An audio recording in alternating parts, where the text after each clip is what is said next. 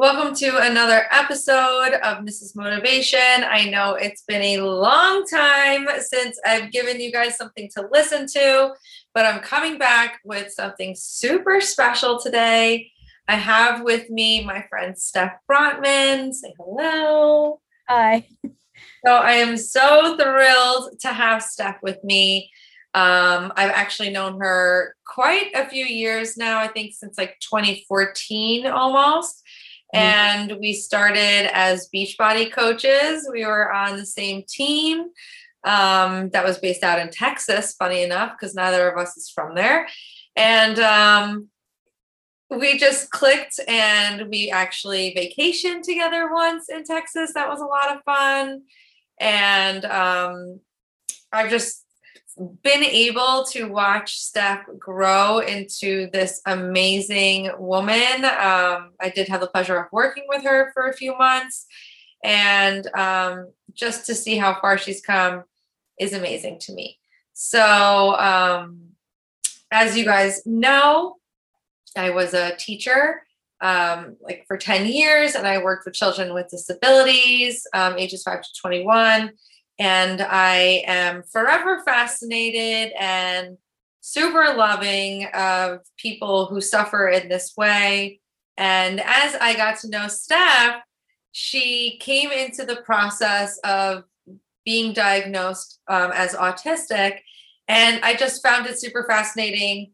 Um, I don't know if it's wrong for me to say, but I would say like I didn't know. You know, like you, it's something that you wouldn't have been able to perceive in knowing her. She's extremely social. She throws herself into things. And these are just some of the things that you think about when you when you think about autism.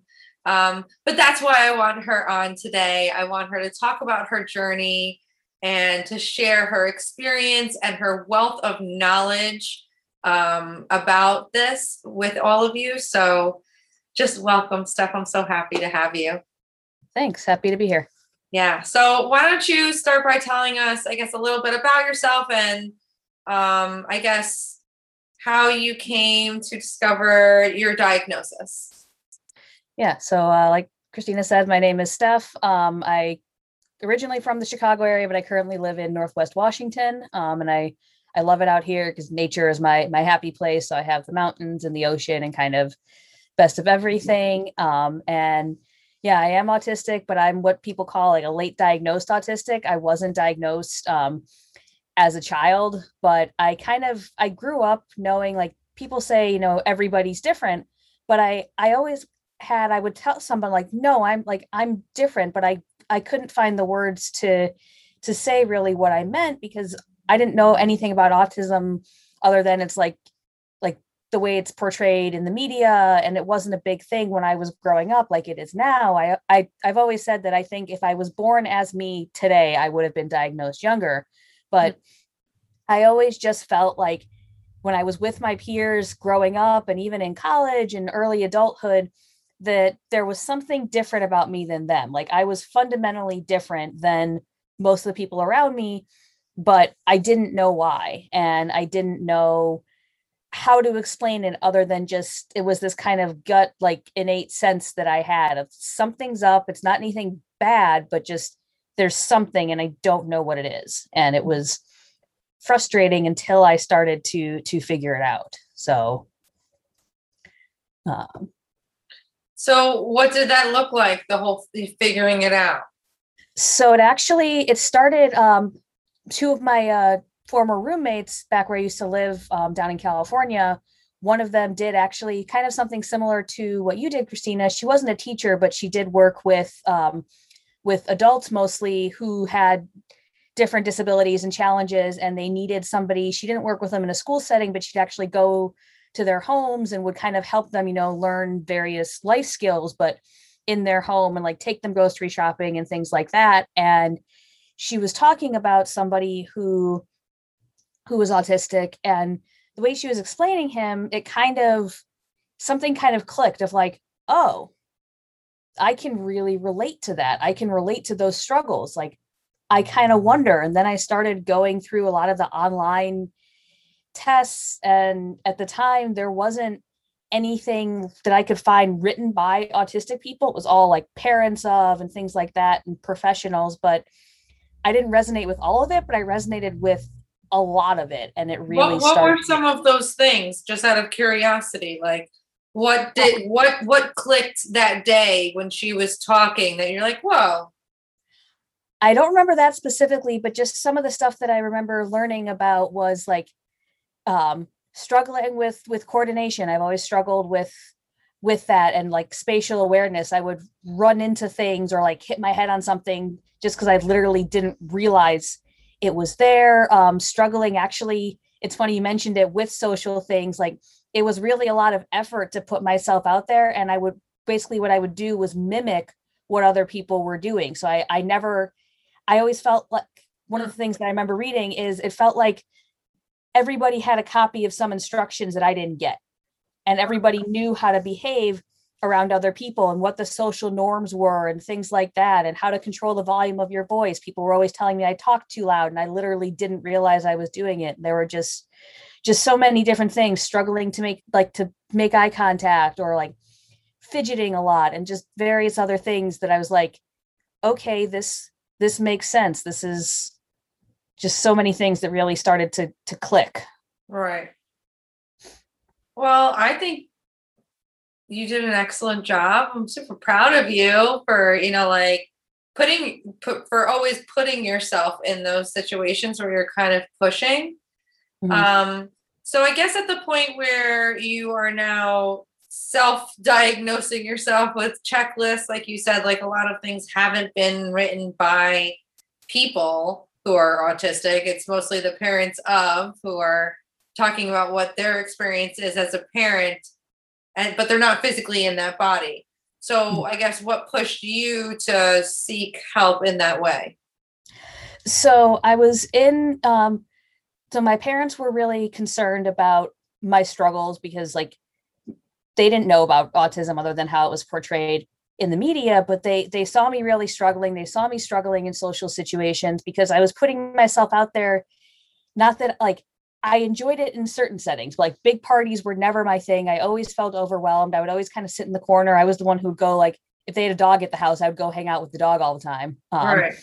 And but they were getting really concerned. So I went to therapy to work on things and they actually diagnosed me as having social anxiety. But when I like when I would talk about like they had me write down things I was experiencing and it was and I would get the thing of, well, you like you what you really meant was this. And one of the things with autism is struggling with communication in various sense. It's like mm-hmm. I can I know it, but I literally can't think of the words to describe it correctly.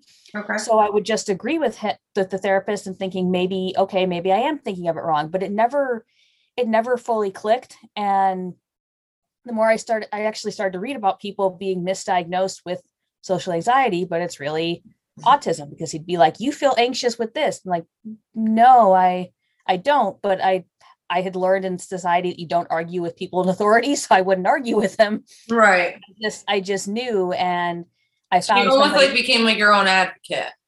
Basically, and I found well, well, I, I fully support people who are self-diagnosed because they either can't find someone to fully diagnose them or they don't feel comfortable.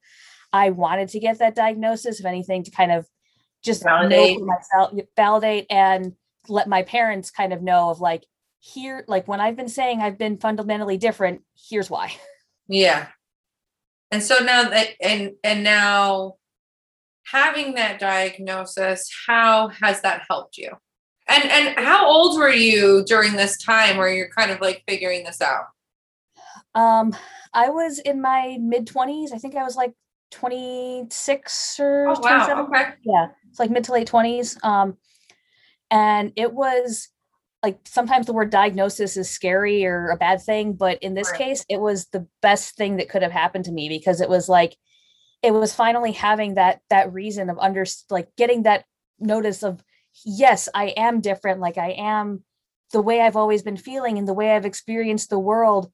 There's a reason for it. Like it it just made me feel so much better and that i finally didn't have to do what's called masking as much like i could finally I didn't have to try to pretend to be somebody that I wasn't and kind of acting all the time. I was like, I could start to speak up for myself and say, it's i'm still working on that because the process of unmasking is really hard but at least on my own and to people that i trusted i could tell them and then that would also help them understand of like oh here because i was always kind of the like quirky weird kid like had had interests that weren't usually age, like some that weren't quite age appropriate or like Right. I, I just kind of could be perceived as immature a lot of time people be like steph you don't get that and i didn't know why so this this gave me an, a way to f- explain it in words that i otherwise didn't have Right. So you really leaned into it instead of just like feeling like, oh my God, I'm not as good or I'm not as able. You're like, no, I'm able, but I'm having this issue and this is why, and this is who I am. And now I can fully be that person. yeah ex- exactly there's a show it was on uh, tlc i think i don't know if it's still running called uh, little people big world Um, hello, I'm such a fan of the Roloff family. nice um so i really liked it and i always liked the shows about disabilities because it was kind even though i didn't i'm well i'm short but i'm not a, technically a dwarf um, but i always loved shows like that because it was showing people who were different from the rest of the world. So i kind of related to them in that sense of like oh okay you know here's people who aren't quote unquote normal. And one of the the tagline at least in one of the ini- initial like intro seasons was we can pretty much do what everybody else does but just in a different way. And i really resonate with that because like That's You know, the I- I- mom. Amy said that. yeah i can i can have a job. I can i can do all this. I can be active. I can do this but in a different way from other people yeah Right. That's really that's really sweet. I love to watch that stuff too, just because it's interesting. I think it's also um it kind of shows you a little bit about perspective. There are certain times where we can get caught up in the things we feel like we have to do or like instead of thinking about them as things like we get to do like you know like we get to cook dinner for ourselves and for our family and you know we get to do that easily. And then there comes this person into her kitchen and she literally has to drag her step stool everywhere and she's got a picker for the things that are on the top shelf until they Yeah. renovate their home. But it's like it kind of like knocks you off your pedestal a bit and you're like you know what? I think i got to be humble because even though i feel like this is hard for me today there's somebody out there that's having their own struggle with this in a different way. You know what I mean? So I should just be more in gratitude or more appreciative. yeah and and also especially at like once i realized i was disabled uh, also those shows i took a different approach of like they would ask for help like she was at the grocery store and like you have to be like it kind of showed me that it's okay Right. to ask for help and to speak up for for your needs because you are different especially somebody like me where it's it's not like oh they can like as you said you can't tell i'm autistic because there's no real, like physical way to tell Right. but i it's so that takes a little more effort of being able to speak up for my needs but even if it's something like asking my like asking a roommate hey could you please like use a different shampoo or close the door when you shower because the smell is really overwhelming to me or using headphones when it gets too loud it's it's realizing that you need to speak up for your needs because pe- Right. people otherwise they don't know that you need help and they can't help you if they don't know Right. And it's also like people think like, oh, she has autism. This is the range of capabilities that she's able to achieve. So you're living on your own, you're living with roommates, like you're able to still do and be the person that everybody else is. It just looks different. yeah and and that's that's part of it too is like autism especially up until recently when there've become like that's been one of the the blessings of social media is for people who might have a harder time like getting their message out is kind of breaking down those autism stereotypes and like the whole like diff- even the different ways to to talk about it and like that there's there's no one way to be autistic like that's the even the idea of a spectrum people there used to be these freight like these terms of like the functioning labels of you like i used to describe myself as high functioning autistic and then there was low functioning but basically the spectrum doesn't go from like high to low and things like that. It's more a color wheel of like people struggle in certain areas versus others. Like i really struggle in the movement and coordination department but i can speak really well versus there's people like the other season on American Ninja Warrior, there was somebody who went really far who was autistic and he was obviously incredibly coordinated. And I couldn't even imagine doing stuff like that. So it's basically like I think of myself as more of a rainbow. Like I, if you look at it like a color wheel, so like maybe right. if, if red is speech, like I have a lot of red, but then executive functioning, like being able to plan things out day to day and, and Right. some of the the stuff that people take for granted. I really struggle with that. So let's say if that's orange, I have very low orange. So that's kind of right. like so the- it's not that like you're a high functioning autistic person. It's so how so how would you so like for me, that's how I used to say. Like, oh, I work with some high functioning students and I work with some low functioning students.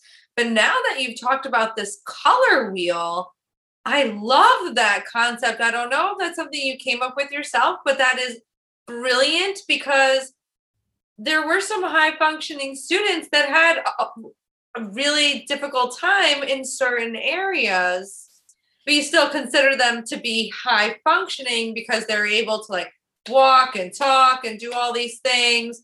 But when it came to, you know, certain, like you said, executive functions and things like that, or even, um, you know, activities of daily living, it was difficult. So, Yeah. like, so I just love the color wheel. I just wanted to comment and say that. That's like brilliant. So, in what would you say, like, if I had said to you, oh, you're a very high functioning autistic person, how would you correct me? So the autistic person is great. I like there are some people who say they're a person with autism, but to me, like my autism is not something I can remove. So I love that you said autistic person because it's like like I'm a Well, person. you taught me that because my students, when I was working, this is what we were taught at the time. And maybe it has changed because I have been out of the teaching game for four years and terminology does continually change. Obviously, we've come so far from retardation all the way up to now we're subcategorizing. We don't use that term anymore. Now we're saying autism. And when I left work, um, I was saying I have students with disabilities or a child with autism because that was supposed to be like the the child was this like perfect thing, and then it was like, but they have au- with autism, and it's like Yeah. they they aren't their disability. That's how I was taught. So please correct me and educate me. Yeah. So, well, so with that, basically the way I think of that one, so I'll get to the functioning in a second, but basically the way I think of that is for one thing, it kind of portrays autism as something that's almost bad. It's like, oh, they're like you said, like they're this awesome kid, but then they have this thing. But being autistic is part of my whole being. Like the way I think of it, um, somebody that I follow, and I think this is becoming more common to learn this because people like me, we're autistic people, are getting platforms now to to share with the world how we feel. Is like if I'm wearing like a sweatshirt, I'm a person with a sweatshirt on. I can take that sweatshirt off.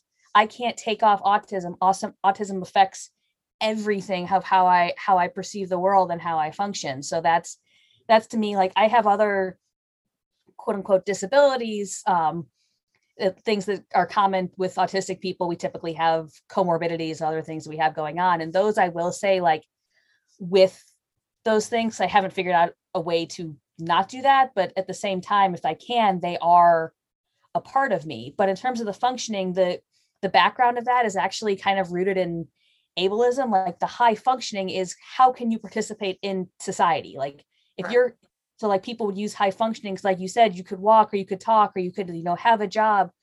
But to me high functioning the reason why we don't use functioning labels is like it's kind of taking away who you are. Like just because you're lower functioning people who are low functioning or what you say is low functioning is usually you couldn't you couldn't talk that was kind of a big thing but with the like um, devices that are out there now that allow people to talk like there's a lot going on just like Yeah. speech, speech is only one form of of communication there's a lot more It's so funny you have, say so- that. I have this wonderful girl. Her name was Lainey, and she was confined to her wheelchair, but she had this DynaVox. And she did not have control. She a very spastic movement, didn't have much control over her body, but she could control her eyes. Mhm. Right. And she found this DynaVox that I'm pretty sure it was a DynaVox, and um, it tracked her eyes, and she was able to type. and she was able to talk how she i took care of her after work i got so attached to this girl and she was what they considered she's a high functioning student.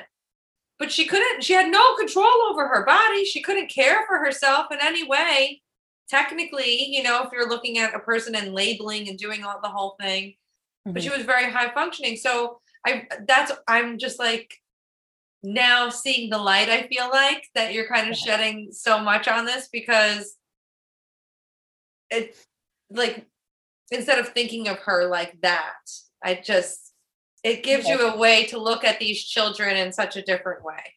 Yeah like it's like especially to me one of the things i think of is yeah yeah um is it's like i'm so glad that these terms went away because when people would say i was so high functioning for me that all that equaled was higher stress. Is like okay i was labeled as this so now i have to really mask and really put in so much of an effort to to maintain that and to like quote unquote convince the world that you know i'm fine i'm just like you and all that versus when I finally dropped that label and is and as autistic people we've advocated for getting rid of those labels and they pretty much are um is now I can I can be me. So like I can like I am able to to earn a living but I can do it in a way that works for me and I can stand up and say like I don't have to do things this way because I literally can't instead of doing it to the point of of burnout which is what I was doing and it was just so stressful to keep up that persona that at some point you just you can't do it anymore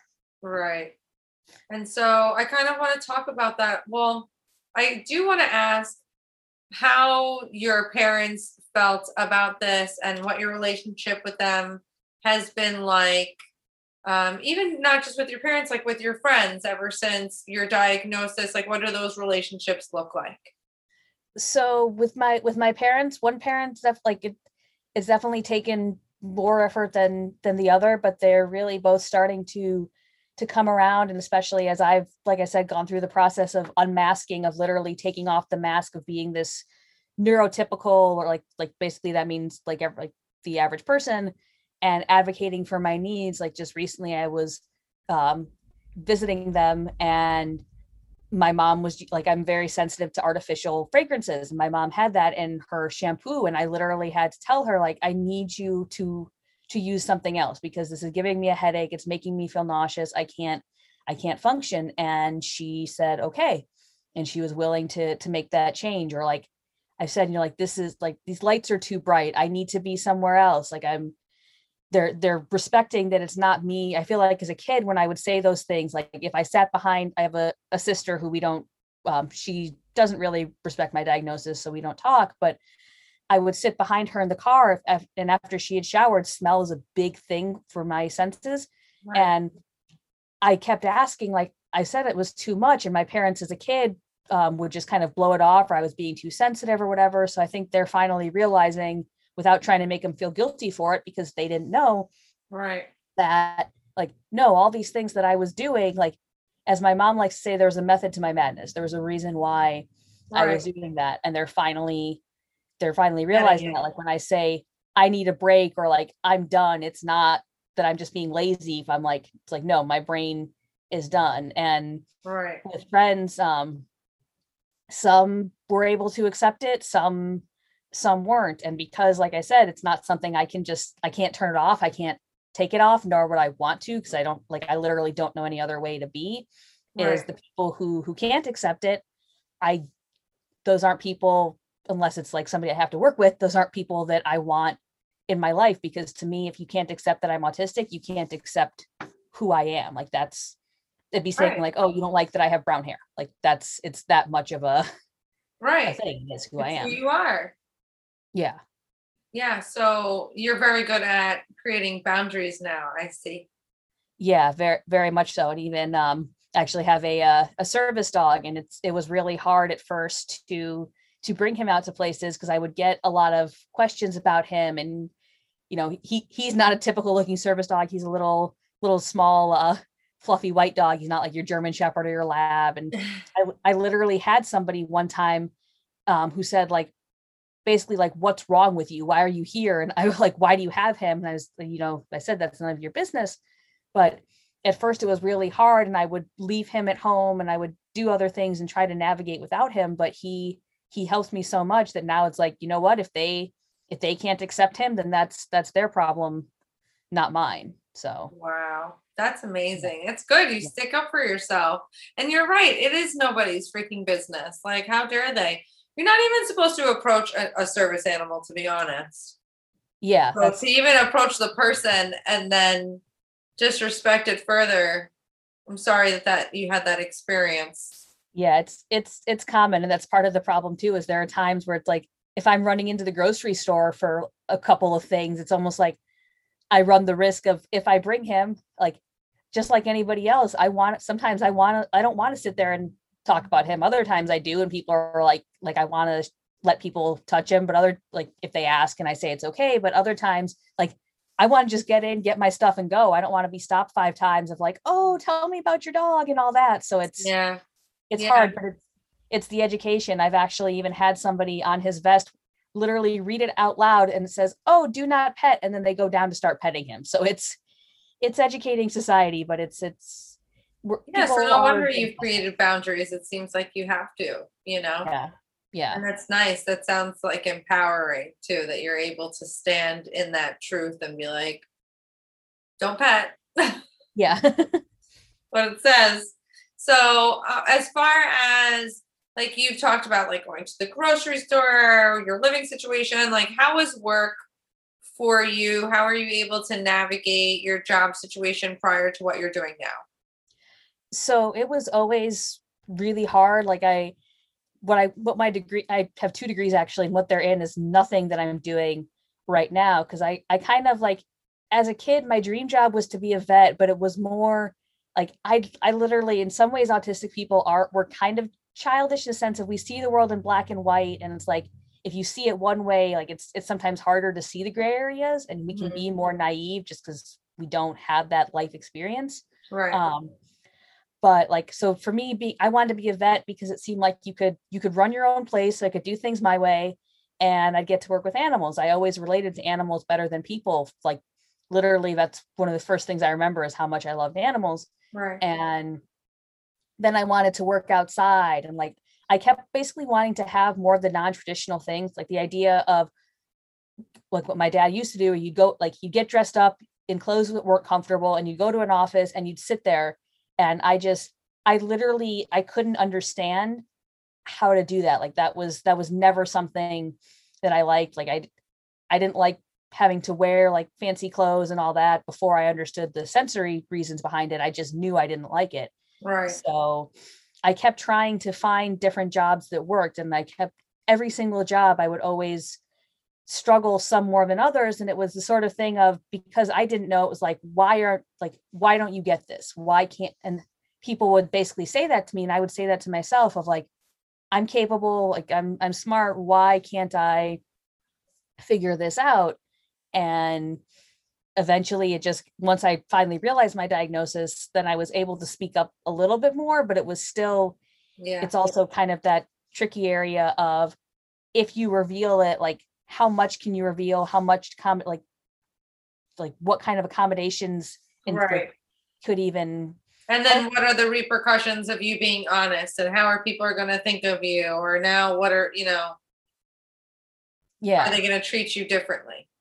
yeah and it's sometimes not even knowing yourself what you need it's like i've had Right. i've had that at jobs of like i just i i've always been pretty intuitive with things and i just kind of i knew this wasn't working and i knew i needed something different but it's so like even i had the the last boss that i had before i'm doing what i'm doing now he'd even say like how can i help you how can i support you and i literally didn't know i just knew it wasn't a good fit but i i Right. didn't even i couldn't think of a way to make it better other than not being there Right.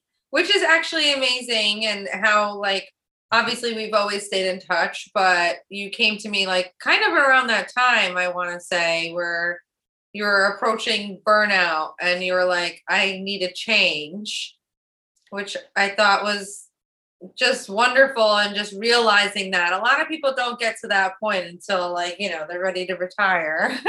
yeah so i mean it's just nice that you knew what you wanted and then we were able to kind of like work through that together and um, so that you could do what you're doing now. So I guess you should tell people a little bit about what that looks like. Yeah. So yeah, I mean the, the burnout basically it was from base masking and trying to to be someone I'm I'm not. And even though I was I've I've worked virtually long before the the pandemic hit and everything like that. So that was one of the things that I advocated for myself because I I knew I needed to be in my own environment and wear comfortable clothes and you know have my dog around and all that stuff. So I had that, but the type of work I was doing just wasn't a good fit. And I was trying to I like I had to really like communicate well and I had to my it was um, torture for my executive function. It was just managing way too much and I basically what I had always known is without realizing it is I wanted to be an entrepreneur. Like I wanted I wanted to have a business that I could run things my way and and like create our I mean obviously if I'm going to work with people I can't you know be expecting someone to be up at two o'clock in the morning or like weird hours like that right. but but basically like not feel the pressure to be put into a situation that didn't fit and that's not to speak for all autistic people like we we do have there's a pretty high level of unemployment among autistic people because hmm. Of either the office environment or coworkers or things like that and we have a hard time a lot of us do of trying to like if if it's not work that you enjoy it's not like we're the sort of people that can sit there for the most part and force yourself to do something. Right. the concentration won't be there the focus won't be there and it does lead to to burnout. My parents i remember when i was struggling would be like oh maybe because i had some jobs didn't pay well like get a second job and i just knew like there's no way no way yeah I, I can handle it and i i felt bad because you know so many people would say like i have two or three jobs and i couldn't tell them why but i just i knew like i can't be that person it's i literally won't won't survive so right now i've started i do um, websites and Shopify stores and virtual assistant stuff, which can be anything like a, a large client I have right now. I, I help them with, um, with even their QuickBooks and entering orders in and customer service and tracking and invoicing and all that stuff. So it's kind of all of the like behind the scenes stuff that don't, that don't involve like brokering deals and things like that that like right. basically things that don't involve a lot of the big social skills and stuff like that i'm the one that that i want someone to be like wow how did that get up there and i know how to to do all the like the logic and the step by step kind of stuff that's great yeah and you also have a blog yeah yeah i have a, a, a blog on um on my life as an autistic person because i like i said when i was just discovering my diagnosis, I didn't, every single blog pretty much that I had out there was written like either by, you know, a professional who had researched autism and they were the expert or like the parent of somebody with autism or an autistic person. And it would be really hard because they would see one thing, but it's like they're describing what they think's going on, but you're not in that person's head. And as I say, like this isn't my phrase, so I wish I could take credit for it, but it's like if you've met one person with autism and you've met one person with autism or one autistic person, um, that yeah. was how I used to say it. I got to change the phrasing in my own mind because when I got my diagnosis, that's what I saw too was person with autism. Right. But that was not written by autistic people. So if you've met like every autistic person's different, but we all share commonalities on that color wheel, which I wish I could take credit for that idea too. But it's it is a really helpful one. My brain works in analogies, so I love that. But it really was helpful for me. Yeah. Now it just changes the way that I look at things. Yeah. So it's like a spectrum yeah. of colors versus a spectrum of like a line. High to low. Right. Yeah. But yeah, so like the I I use my blog and my other social media platforms to kind of to basically be for somebody like me what wasn't there if that makes sense like i would have loved to have stumbled across that and i would have related to what the content that i've put out and been like oh here's somebody who's going through the things that i'm going through maybe like like seeing those similarities and stuff like that versus if you're right. reading a blog from a parent it's like oh they're struggling with this and i'm like well that doesn't sound like me but you're not in that person's head. So yeah, I think what I, you're doing is great. And I just want to like note the name of your blog is Full Spectrum View, which mm-hmm. I absolutely love just because that is also to me very symbolic of your view. It is a full spectrum view of your view of what it's like to be as an autistic woman. Yeah. And I thought that that was killer and I and I love that you're using your platform to advocate not only for yourself but for people like you or people who are going through the journey that you you know have already gone through people on their way. I think that there's something to be said about um, how brave you are for not only advocating for yourself but to continue to advocate for others in the Thanks, way that you are It's it's one of those things of like I said, my brain works in analogies and TV shows and stuff. So another line is um from the show Pitbulls and Parolees where she says, My my um, our goal is to rescue. My hope is one day I won't have to. So I would I would love it if one day like I could stop being an advocate because it, it is hard work and it's hard to to put yourself out there and to find to find the words and to do all that. But Yeah. there's nobody else doing it. So it's kind of I want to create a better like if I can have somebody not have to go through the experiences I went through and be able to like show like show their parent if it's like, hey mom and dad, like here's why the smell of your shampoo is bothering me or here's why I need this, here's why I can't work two jobs, here's why I'm feeling tired. If I can provide that to someone so they don't have to to go through the struggles that I went through, then Mhm. great. Like I said, if one day, you know, everybody is using identity first language, which is the um, autistic versus with autism, right uh, and like all those stuff is gone. If someday it's like my work is done, and you know we're like the right being neurodivergent is is common and not like everything is good, then then great. But until then, I I kind of feel that that personal responsibility to to share my story and to help others. And so my big question is um, you know, because I I did what I used to do, I got to see a lot of the parents. I got to see how involved they were in the education of their children and how um, they really advocated for speech and language, for physical therapy, occupational therapy, swimming lessons, like all of the things that it takes. And a lot of the children that I did work with on this color wheel had um, speech delays, right? And so they couldn't express how they were feeling. So in that regard, you're extremely lucky because you've know you you've know you have the functioning enough to know it. You you're able to research it. Now you're able to say it out loud, and your parents are able to fully understand what you're going through because you were able to get to this point, right? So, what Mhm. would be your best advice for parents who have children at home whom are suffering but can't express how they're suffering? I mean, well, for one thing, they may not be they may not be suffering. I think part of actually one of the things that I have trouble advocating for because my parent like or making sure that I'm doing it in the right way because I wasn't put through those therapies is there something called applied uh it's ABA, I forget what the initials stand for. a- yes, it's a, a applied behavior analysis, and they Yeah, do that a lot in schools. Yeah. So one of the things that actually um, autistic adults who went through that as children is it's taking away, like for example, I actually have right next to me a, a stim toy, a fidget toy, and Right. it's it's basically trying to teach them how not to be autistic and how to be better in the world. So that in a, a lot of ways, that therapy could be what's creating the stress of like to not like taking away the taking away the thing that that brings them that brings them comfort taking And like, giving it for- to them after they've completed the test. I always hated ABA therapy.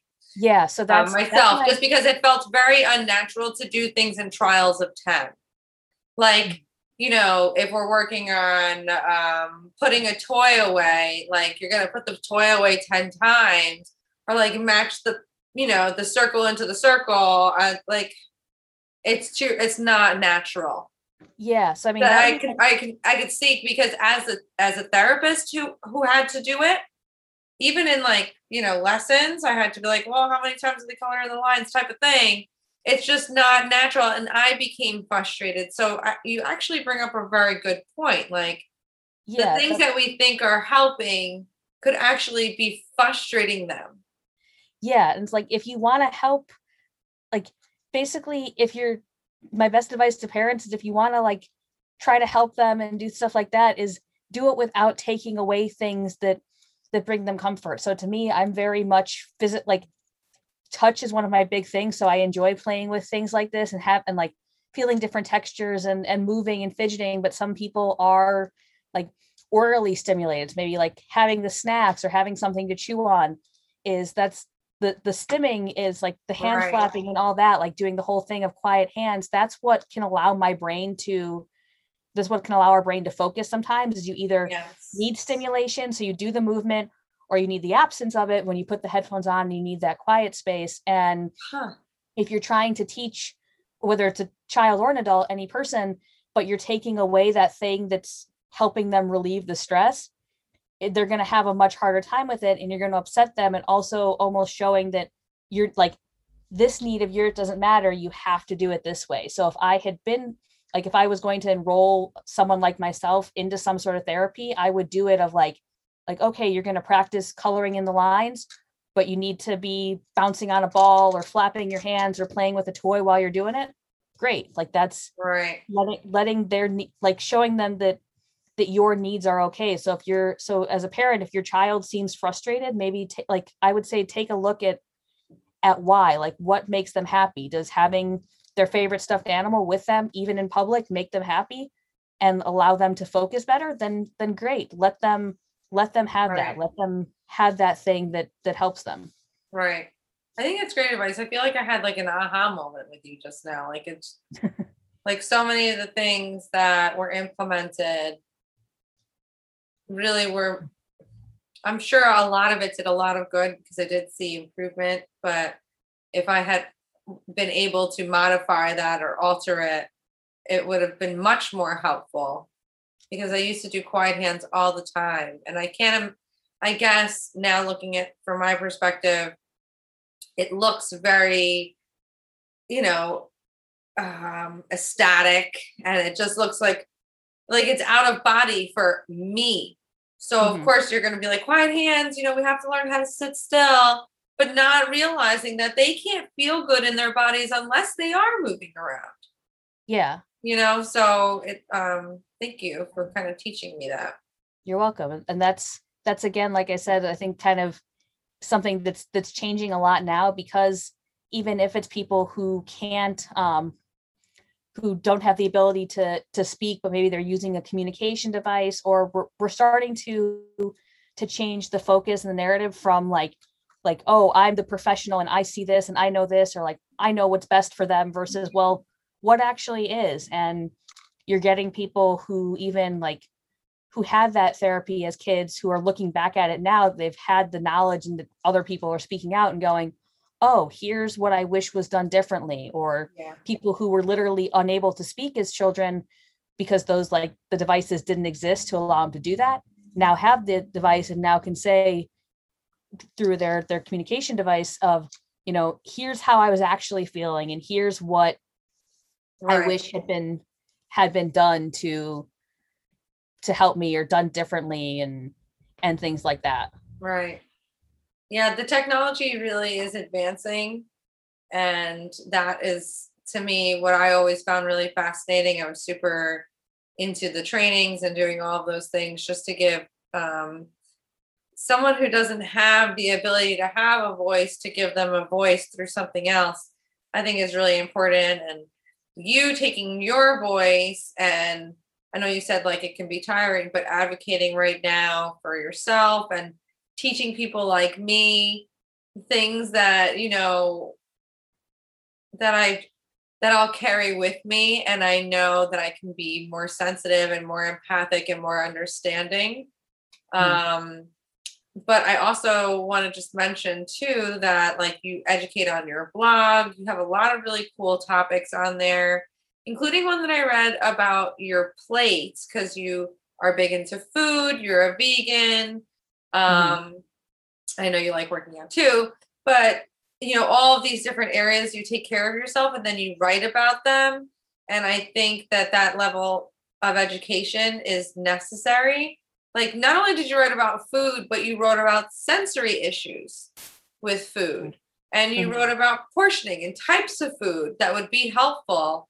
And i think that those are like resources that people need. Like how can you travel um, with an autistic person or being an autistic person how can you travel? Like these are all yeah. just like very necessary topics. I think they were all very interesting to me. Um, so i think that you should definitely keep going in that direction. You know you you mentioned neurodivergent before. I've seen you use the hashtag actually autistic um, mm-hmm. and through each each of those things you've taught me something new. Mm-hmm. i'm glad. And yeah i mean the actually autistic has been something really helpful because it's it's letting us have the voice. So it's like like basically if people so to me i like if i see somebody's post and it's got the tag autism in there, I look for that actually autistic tag right. because me that's showing like it's not written by a parent, it's not written by an expert or a researcher, it's written by somebody who's actually experiencing it. And the neurodivergent is it's kind of a new, well, new for me word that's out there is basic. So neurodiversity is saying like we're all different, like our brains are all wired differently, but right there's kind of the neurotypical where you have like your like your average person kind of and then neurodivergent is basically like your brain is fundamentally wired differently. So for me like i'm autistic i have other things um yes like, i was reading like it could be adhd it could be ocd yeah. um add i thought i read depression in there but i'm not sure. I don't want to say that but it's neuro other neurological issues yeah so like for me like i like i'm autistic i also have adhd i have dyspraxia which is like struggling with balance and coordination um right. dysautonomia like i struggle sometimes to sense different things in my body and um kind of know my place in the world so it's but and these are things that there's no cure for it there's nothing like that it's literally like i said my brain works really well in analogies so it'd be like it'd be like trying to run a pc operating system uh, like or trying to run a PC program on a Mac. You can run a PC on a Mac, um, right? A, a system, but if you take a program that's specifically like PCs only and you download it on your Mac, it doesn't matter what you do. You could be the world's best programmer; it's never going to run. And right. that's the same thing if you're neurodivergent, whether it's one thing or like me and many other people, a whole a, a plethora of them, which I actually I don't mind because it kind of like I said gives me the the reason behind what I do and lets the world make sense. But it'd be like try, like forcing me to, and when I try to force myself to act like a neurotypical person, it doesn't work. I could keep it up for a little bit. I can try it, but it's right. eventually the program's going to shut down and it's it, my brain's going to shut down. It's not going to work. So it's right.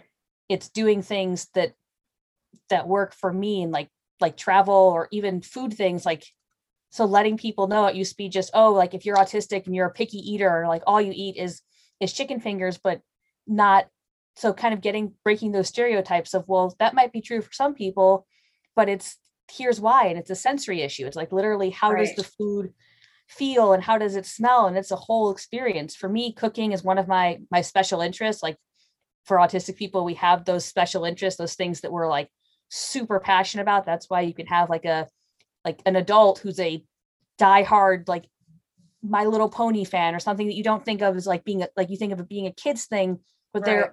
they're like completely obsessed with it and can tell you every single fact in the world. So for me, like travel is one of those things, and cooking and being outdoors and veganism. Like I have those things that I can get like eat or even kind of nerdy like comic stuff. I can go to Comic Con and big events like that that normally would be stressful in all those crowds because I'm it's my special interest. I'm I'm kind of in my happy place with it. But then for other people, like if you're not big into food and cooking, um, if you're really sensitive to the textures, then yeah, you might have those five foods that you eat, and because that's all your brain can handle. You're not trying to be like the difficult kid or the picky kid or all that. It's it's literally eating other things is is painful basically right it's just like not being able to move your hands or not being able to stim or yeah. it's, it's, not comfortable to be in your body when you're you're not able to do things that make you feel good or yeah tastes and, good or whatever the case may be. and and i've had that too where i i like i'll make left i'll make something and then a couple days later for whatever reason my brain even though it tasted fine before the next day my brain can't handle it. It's it's too squishy or it's too, like too crunchy or whatever the case may be i have that Right. with nuts where like i'll eat nuts for a few days and then all of a sudden they're just way too hard and way too crunchy and i can't i can't handle that so it's it's it's learning so like like i said that actually autistic hashtag is Right. sure like as we've as people say save that for us like if if you're not actually autistic Right. don't use that hashtag because then it kind of it's like well who really is autistic then so like when i Right. tag stuff with that or like i'll say autistic adult because there's this whole mindset of like like oh you grow out of autism where it becomes less severe or whatever but it's like no it's still you you might have developed some coping coping mechanisms or things in your life might change maybe stresses before so you like some of your behaviors are different but you're still Right. autistic like i was autistic when i was five years old even though i wasn't diagnosed with it i was I was Right. Like you don't yeah like, like so like what if and my last question because i know we have to Mm-hmm. wrap things up but my last question is that so some of the things that you said i relate to and i know you have a blog post about this but so like let's say we're in a conversation and it's not a podcast and you're just talking to someone and and you're like you know what? The next day i really didn't like the way that my leftovers tasted and in my head it's just like i can't eat it anymore. Or i hate the way a certain type of toilet paper touches me we're all a little bit autistic, aren't we? so what? so I, you know, I actually have heard that, like in my teaching career, that people have said that, like, oh, we're all a little bit autistic, and I just kind of look at them like, what's your response to that?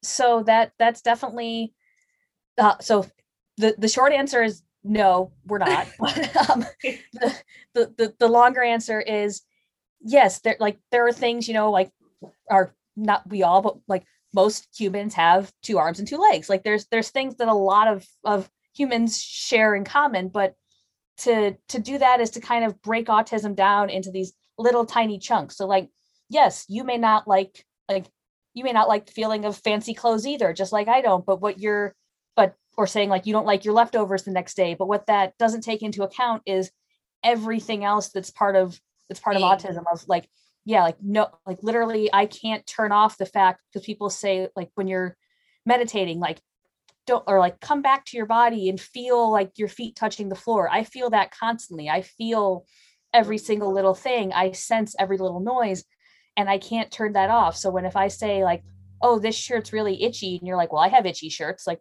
well yeah you have an itchy shirt but you're not also smelling the person's leftovers in the next room and hearing the garbage truck outside and all those all those things that your brain can what the neurotypical brain can tune out because it Right. knows it knows oh that's not important. I can let that information go. My brain's like but no i like i lack the ability to filter that. So i sense everything At once, all the time. So right? basically yeah to say we're all a little autistic it's like yeah we all like different foods. Okay.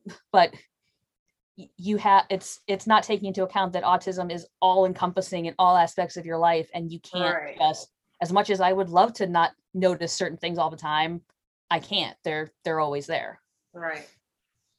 Well, you've taught me so much. I love that answer. Um, I just wanted to say thank you for like just sharing your knowledge with me today and just being a part of my life because you're constantly teaching me. And um, I obviously love our conversations.